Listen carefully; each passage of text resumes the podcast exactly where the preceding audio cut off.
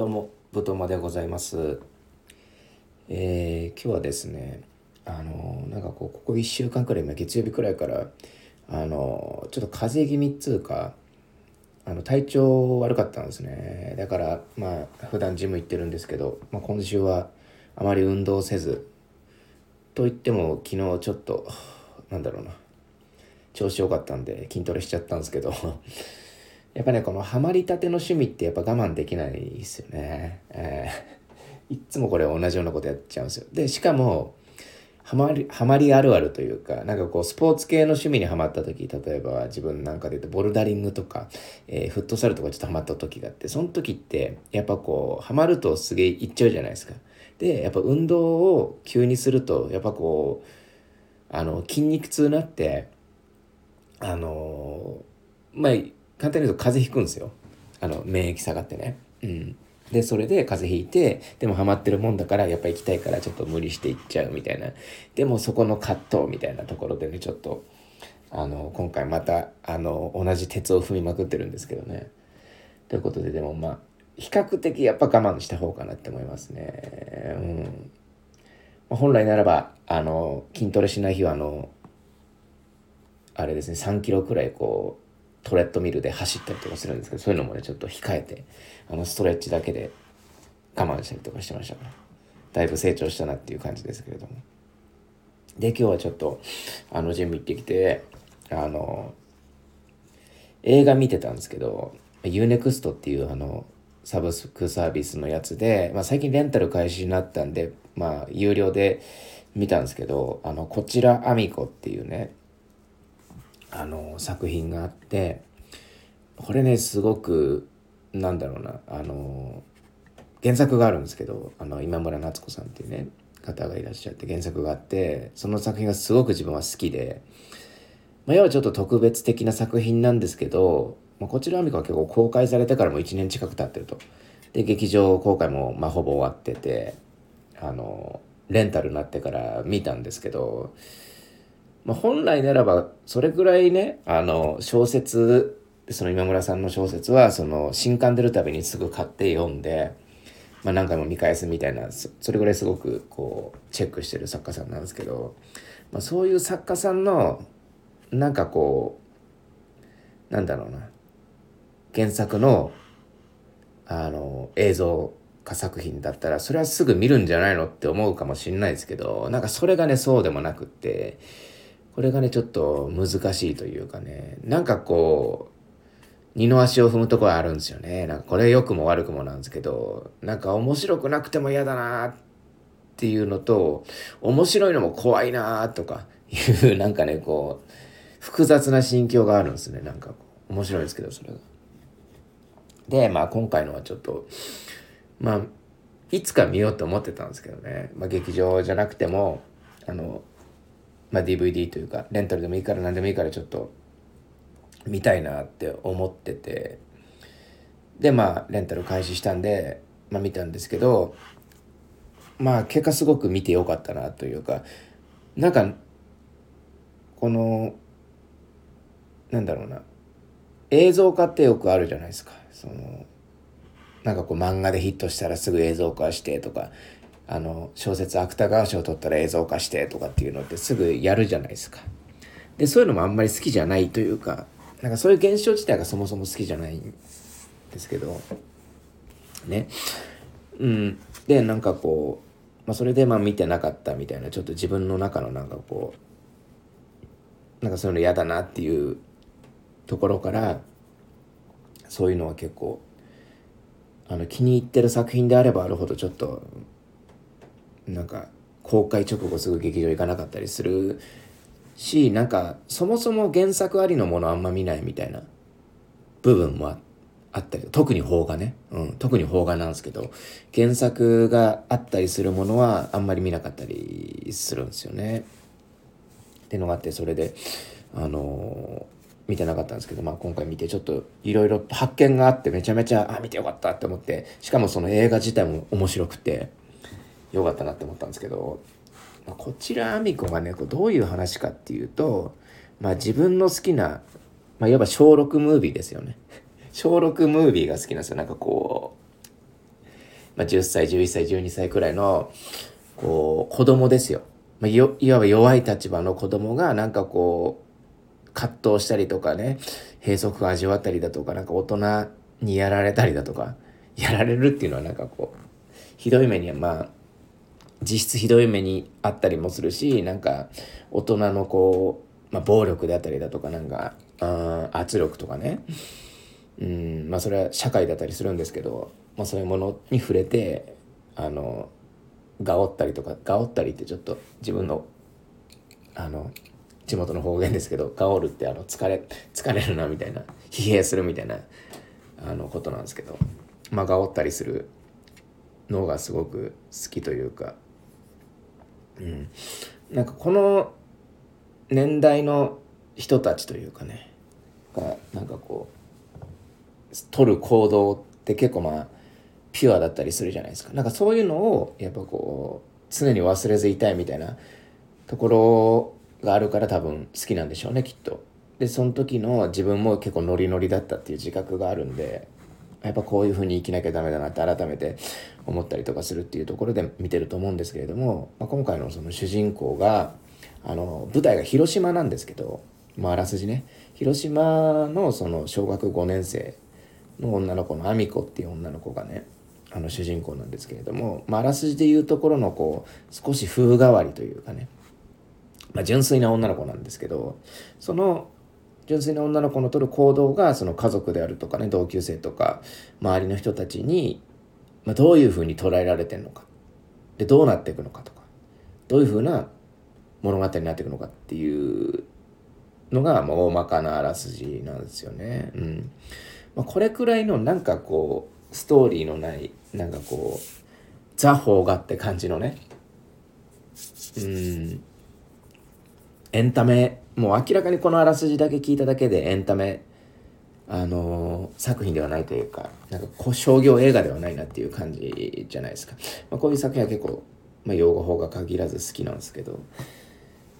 なんかこのアミコがねすごくいいというか、うん、自分が普段見てるいわば小6ムービーの登場人物よりさらに純粋というかね、うん、極めつけなんですよねなんかこう。行動というかね、うん、でまあまあらすじはそんな感じなんですけど、まあ、今回はどっちかっていうとなんかこう映画の内容っていうよりはまあ映画の内容もちょっと話すんですけど後々ね。映画の内容っていうよりはこの自分がもともとこの小説が好きで読んでて、まあ、それを映像化するうんなんか良さというか映像表現の良さというか改めてね、まあ、大体こう映像表現するとやっぱ原作とここが違うぞとかさ なんかそういうねこう文句とかばっか聞こえてきますけどやっぱ映像で見るとやっぱこうここが違うなとかこういうとこいいないいよなとか思った部分がすごくあったんで逆にそれでやっぱ逆を言えばそこが小説表現のよあの良さも見えてくるところであるんですけれどもうん。まあ一個その思ったというか、まあ、さっきも言ったなんでこう原作があるそのものを映像化すると怒るファンみたいなファンというかその原作を読んだ人たちがいるのかっていうのがやっぱこの今村作品自分好きなんでちょっと分かったんですよねこれ見て。分かったというかあそういうことなのかなって思ったことがあってことというか気づいたんですけど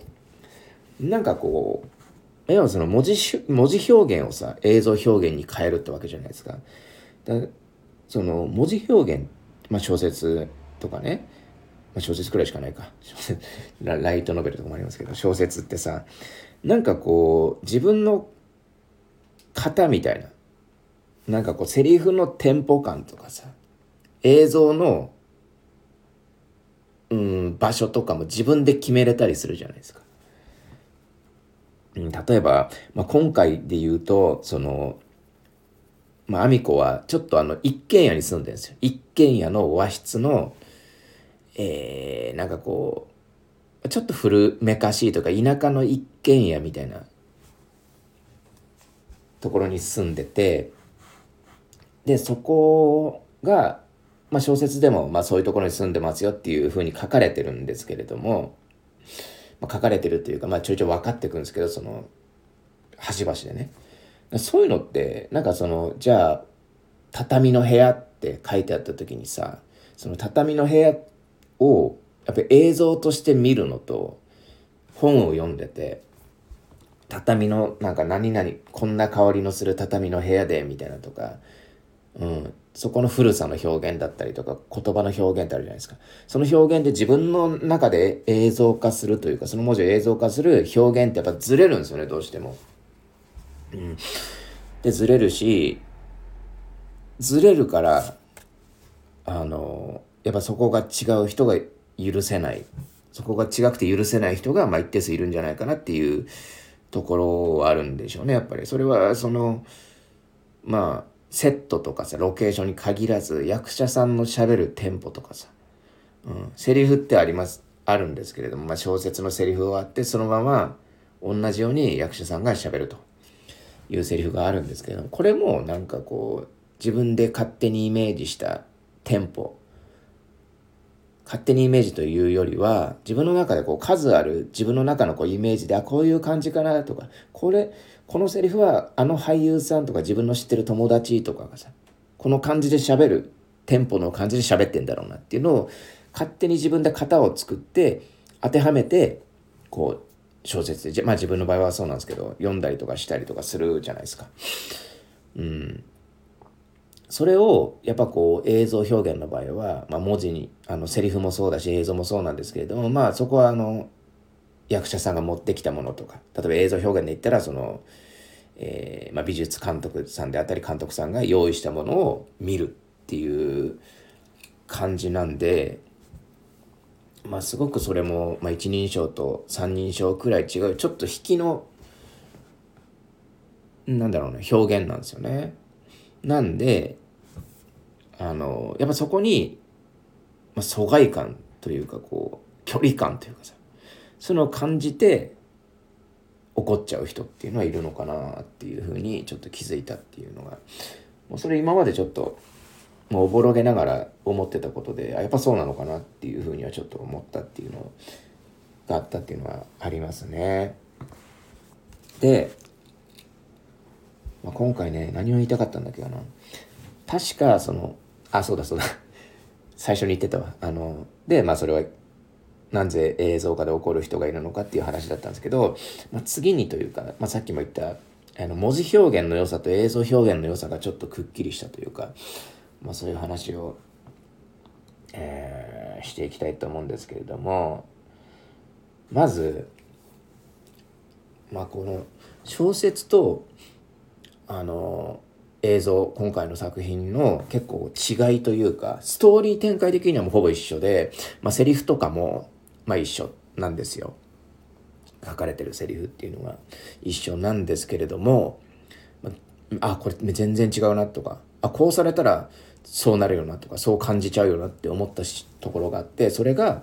その原作のこちらアミコはあのアミコのなんかこう独白というかあの回想詩小説的な感じで書かれてるんですよ。だからアミコが書いてるというかアミコが語ってるっていう感じで、えー、物語がどんどん進んでいくんですけど今回のその映像の場合は比較的、まあ、主人公はアミコなんですけどアミコのシーンも一番多いんですけれどもアミコとその例えば同級生ののりくんっていう子が出てきてのりくんが喋ってるシーンをカメラが追っかけてってるっていう映像なんでまあいわば三人称というかさちょっと引きなんですよね。うん、引き。さっきの一人称と三人称くらい違うんですよ。その小説で言うとね。いやそうするとどうなるかっていうとなんかこう小説を読んでた時には気づかなかったことがどんどん気づくんですよね。うん、で自分がどれだけこの小説を読んでた時にそのアミコアミコのその視点なので回想なんでアミコになって読んでたかっていうことに気づいたりとか引くとあアミコってこんな例えば残酷なんだとかさあひどいなとかあそれはお母さんも怒るわなとか思ったりとかでもあの小説の時は気づかなかったんですよ。でも、多分ですけども、まあ、自分はそういう読み方してたんであれなんですけど、気づく人というか、そこを、そのない部分を想像したりできる人は、まあ、する人もいると思うんですけれども、でも、なんだろうな。小説の読み方としては、アミコの一人称語りなんで、まあ、そこは本当は見なくてもいい部分というか、うん、だなって思ったんですよね、まあ、改めて読み返して。でも映像表現の場合は、ここを見ろと言わんばかりに三人称なので、まあ、いわば別作品というかね、別作品なんでしょうね、やっぱ。うん。まあでもどっちも面白いんですけど、もちろん。別作品というかさ、やっぱちょっと視点を引くだけで、こんだけ景色変わるんだなっていうのはすごくね、思って、改めてね、やっぱこう、なんか映像化する意味みたいなのを感じたし、これが、その、今回のその、こちらみこのその映画バージョンは、この監督さんが伝えたいことというかさ、ものが、ものを表現するのにやっぱこのこちらあみこが一番良かったんだろうなっていうのはすごく感じたっすね。うん、で、まあ、今回ちょっとそのあみこのその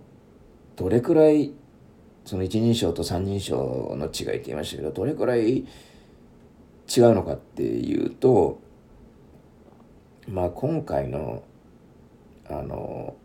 あみこってなんかこう純粋とかさ、えー、風変わりっていう表現をあらすじでされてますけど、まあ、小説だと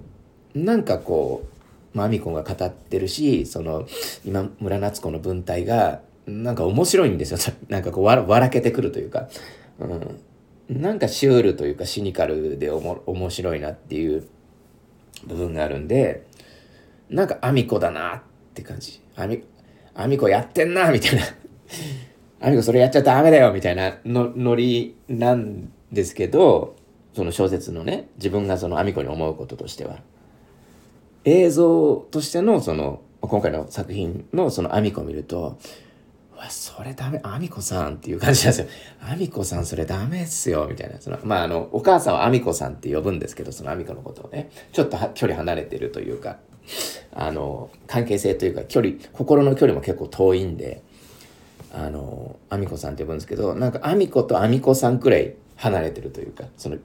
距離感があるんですよね。で、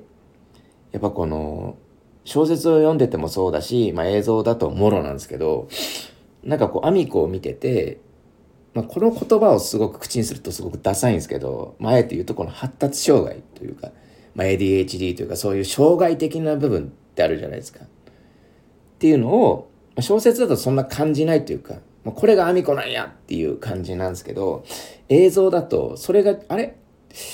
あの言葉がよぎるぞっていうさっき言ったね、の言葉がよぎっちゃうなっていうくらいの表現なんですよ。うん。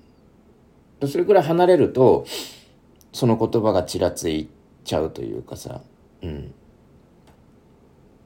だからまあ、小説だとアミコっていう感じだけど、映像だと発達障害の子なのかなとか、そういう言葉すら出てしまう感じのイメージとして、やっぱちょっとそれくらい違うっていうところがあって、まあ、すごく象徴的なシーンがあるんですけど、まあそれがね、小説ではなんかこう、家族団らんで飯食ってるシーンで、で、お母さんの作ってくれた、その誕生日でね、アミコが。お母さんが作ってくれた五目ご飯が出てきたけど、アミコはお腹がいっぱいで食べれなかったわ、つって。で、あの、唐揚げを出されたんだけど、手でシッシッってやってやったわ、みたいな。で、そこにチョコが見えたからチョコが食べたくなったんじゃ、みたいな感じのノリで、こう、アミコは語ってるんですよ。で、まあその調子だと気づかなかったんですけど、それをされたお母さん側の視点というか、そういうのも、あの映像では映されてて、小説だとない表現なんですけど、それはそうだよなっていう、その表情をするんですよその、アミコがね、シッシッってこう、唐揚げお母さんがポンって出すんですけど、シッシッってこうやった時に、お母さんがとんでもない顔をするんですよ。なんなのこいつみたいな。それはそうですよ。うん、だってアミコが誕生日だっていうところであの作ってね料理が得意なお母さんでなんですけどあのシッシってやらやられてね。それはアミコっていう人間がねどういう子なのかっていうのを分かっててもやっぱショックだししかもお母さんはちょっと理解がないというかそのアミコに対して。理解がない方の人だったんでまあすごいね。感じになるんですよ。それを見た時にうわーっていう感じとかがやっぱ小説ではなかったこう気持ちというかああ食ら食らうなこのシーンはみたいな感じのねところがあって、まあ、それがすごくねやっぱ映像で見てあよかったなというかまたやっぱりこうちょっとずらすだけでこんなにも違うんだっていうところでねやっぱりこう丁寧になんかこう、まあ、自分の好きなこととか丁寧にやることってすごく大事なのかなとか思ったりとか。だってそんなちょっとねカメラ引いただけでこんな印象変わるんですから、うん、自分のやってる好きなこととかねなんかあこれでいいやとかこんな感じでいいやとかってやったら全然違うものになっちゃうっていうところを改めて思いましたなんかこううんすげえ良かったですねそこは。うん。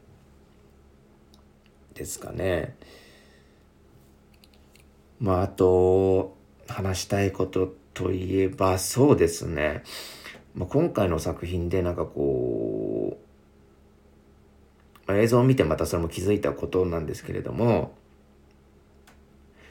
まあ、小説では一人称のアミコがノリノリだった感じがすごく楽しかったんですけどやっぱとにかくそのアミコはまあそういう人だからまあしょうがないっちゃしょうがないんですけど、まあ、とにかくアミコがこう人の話を聞かないというか、まあ、聞かないんですよ、まあ、聞けないというか。聞かないしでアミコは人の話を聞かないから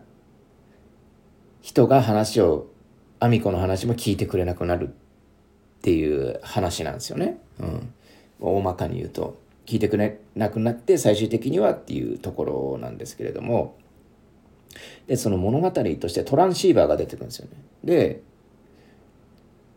あそういうことかと思ったんですよだから小説でも出てくるんですけどトランシーバーは。あそういうことあのアミコのコミュニケーションってトランシーバーってことなのねっていうところで要はトランシーバーって一方通行じゃないですか。うん聞こえますか？聞こえますか？みたいな。応答せよ応答せよみたいな感じでアミコは言うんですけどね。で、そのタイトルにもなってるこのこちらアミコって言うんですよ。そのトランシーバーに向けて。聞こえてますか？っていう。あ、だからこのタイトルにそういう聞こえ、聞いてますか？っていう意味が込められてたんだなっていうところもね、改めてその小説の時はもうどっちかっていうとそういうことよりはなんか、なんだろうな、その、アミコのなんかこう、楽しさというかさアミコパワーみたいなものをね感じてなんかそのアミコの衣をまとった状態でいるんで意外と小説でもちろんそのなんかこうなんだろうな。騒然じゃないや。えっ、ー、とねちょっと悲惨というかさちょっとまあいわばその事件的なことってポンポン起きていくんですよね、うん、事件というか。これ大丈夫っていうことが起きていくんですけれども小説の場合その編み子視点だしその編み子パワーっていう衣をままとった状態で読んでるもんだからあまりそういうところ食らわないで入れるんですけれどもその編み子パワーというか編み子のその鎧というか編み子バリアーみたいなものが映像作品ではないのでこっち側に。うん。まあそのいわばその三人称視点で書かれてるから見えないんで全部ダメージ入っちゃうんですよねそれ。そのアミコのやってる行動に対するその他の人のリアクションとかも全部、うん、そこが笑いにならないというか、うん、なんかそういうところがだからより深刻というかね。感じがしますね映像で見た時に。そこが、まあ、良くも悪くもというか、うん。まあ、すごく冷たい感じがするんですけれどもでもそれもやっぱりあのなんだろうな。そのアミコの周りの人は感じてることなんでそれは、うん、映像として見れてよかったなって思いましたけどね。うん、じゃあ、えー、まあこんなところなんですけど最後にですねちょっと自分のこう映像化する良さというかさ、まあ、今回のその作品でその良かったっていうシーンというかカットがあるんですけどもそこをちゃん3つ紹介して終わりたいと思います。あのまず1個目があの最後の方のシーンであのアミコのねそのアミコは一方通行のトランシーバー的コミュニケーションしかできない女の子なんですけれどもそのトランシーバーのアミコとコミュニケーションを取れてるように見える人、まあ、取れてるかどうか実際わからないので、あの、その人の感情が書かれ、まあ、取れてるように表現されてるキャラクターが2人いるんですよね。保健室の先生と、あと、坊主頭っていう、まあ、これは小説で坊主頭ってアミコが呼んでるんですけど、坊主頭の同級生の男の子がいるんですけど、その坊主頭のことを最後ちょっと、最後の方のシーンでちょっと喋ってるシーンがあるんですよね。で、その、まあ、アミコはちょっと、あのその坊主頭の子に聞くんですよね。ちょっと、まあ、ある人に対してその、とんでもない行動してしまって、あれ気持ち悪かったかねって言うんですよね、アミコが。したら、ああ、気持ち悪い気持ち悪いな。気持ち悪い、どこが気持ち悪いで、で、その男の子が、まあ気持ち悪いわって言うんですけど、そしたら、アミコが、どこが気持ち悪かったってなんかこう、今までのアミコのノリとはちょっと違う感じで、真剣な感じで、どこが気持ち悪かった？って言うんですよ。そしたら、いや、男の子が、いや、100億個あるわって言うんですよね。したら、アミコが、うん、じゃあそれ1個ずつ教えてよって言うんですよ。そしたら男の子が、え？ってなるんですよね。うん。ああ、みたいな。で、これ原作にもあるんですけど、うん、まあじゃあそれは俺の、あの、心の中に秘めとくわみたいなことを言うんですよ。それでそのシーンは言うんですけどそこはその原作を読んでた時はどっちかっていうとなんかこう男の子の優しさというかさ、まあ、それを言うのも野暮だぞっていうアミコに対してっていうシーンなのかなって自分は思ってたんですけれどもこの映像としてこれ見るというかまあ多分その監督さんがそういうことを伝えたいと思って撮ってるシーンだと思ったんですけどすごくアミコがねどこが気持ち悪いって言葉にできないよねっていうところをなんかこう通通ってるというか要はその視聴者というかさこの作品であの私の表現を見せてきたと思うんだけれどもみんなすごく私に対してキモいとかね。あの、まあ、いじめであるとかあの、まあ、両親があのどんどん離れてったりとかっていうところがどこが気持ち悪かったのっていうところがなんかすごくアミコ自身が聞いてるような感じがしてすごくねあの刺さるシーンなんですけどね。これがあの小説にはなくて良かったなっていうシーンですよね。これはなんかこう映像じゃないと見れないというかその役者さんの表情ですからすごくねグッとくるものが、えー、あったんですけれども。うんまあ、それ一個とあと原作にはないあのー、なんかこうアミコがね「あのー、お化けなんかないさ」っていう歌があって、まあ、それを歌うシーンがあるんですけれどもそこでそのなんかこうよよく映像表現でありがちなその映像の世界観そのままになんかあこれ妄想の世界観なんだろうなというかアミコの頭の中の世界なんだろうなみたいなシーンがあるんですけどそこがすごくなんか良かったっすね。なんかこうなか映像にはなかったしあなんかこういうの1個あるとちょっとなんか和らぐというかちょっときついなっていうところになんかちょっとハッピーな気分になれたりとかそれこそなんかこう小説を読んでた時のアミコパワーみたいなのをちょっと感じれたシーンだったんですごく良かったなっていうところ。が2個目と最後がまああのなんだろうなそのすごく衝撃的なことがあってお母さん、小野町子さん演じるお母さん号泣するシーンがあるんですけれども、まあ、そのシーンがね、あの、あって、なんかそこに、なんかそのお母さんが号泣するに至ったシーンが、まあ、アミコがあることをするんですけれども、そのアミコの行動自体自分もすごく、いや、そんなアミコ悪くないのにな、とか思って、すごくやっぱ小説読んでた時も まあ、現その映像を見ても思ったことなんですけどいや全然アミコ悪くないのになって思ってなんだろうなそんな泣くことかねとか思うんですけれどもとかなんかこうやっぱこうアミコとプロレスするのってやっぱすごく難しいというかさそんなリアクションされちゃアミコも辛いよって思うところもあったんですけどいざやっぱそれこそあの号泣シーンを見るとやっぱこうなんかこうアミコのことだけ言ってらんないみたいな ところあってやっぱこうお母さんのこう辛さというかさ感情みたいなのが伝わってきてあの小説では感じなかったね。その母親のなんだろうな感情みたいなのがバチッと伝わってよ今よかったというか。うん。やっぱち 映像で見るとやっぱ食らうなっていうところはありましたね、うん、なんでまあ まあ今回ちょっと一番話したかったこと。まあこれ実際まあそこまでネタバレもしてないというかなのでまあ実際見てというか、まあ、今回喋りたかったことっていうのは、まあ、どっちかっていうとその文字表現ここがいいよなとか映像表現ここがいいなとかその原作小説を映像化する意味とはみたいな話をしたかったっていうところで、えー、今回は終わりたいと思います。こちら、みこ、面白かったです。ありがとうございます。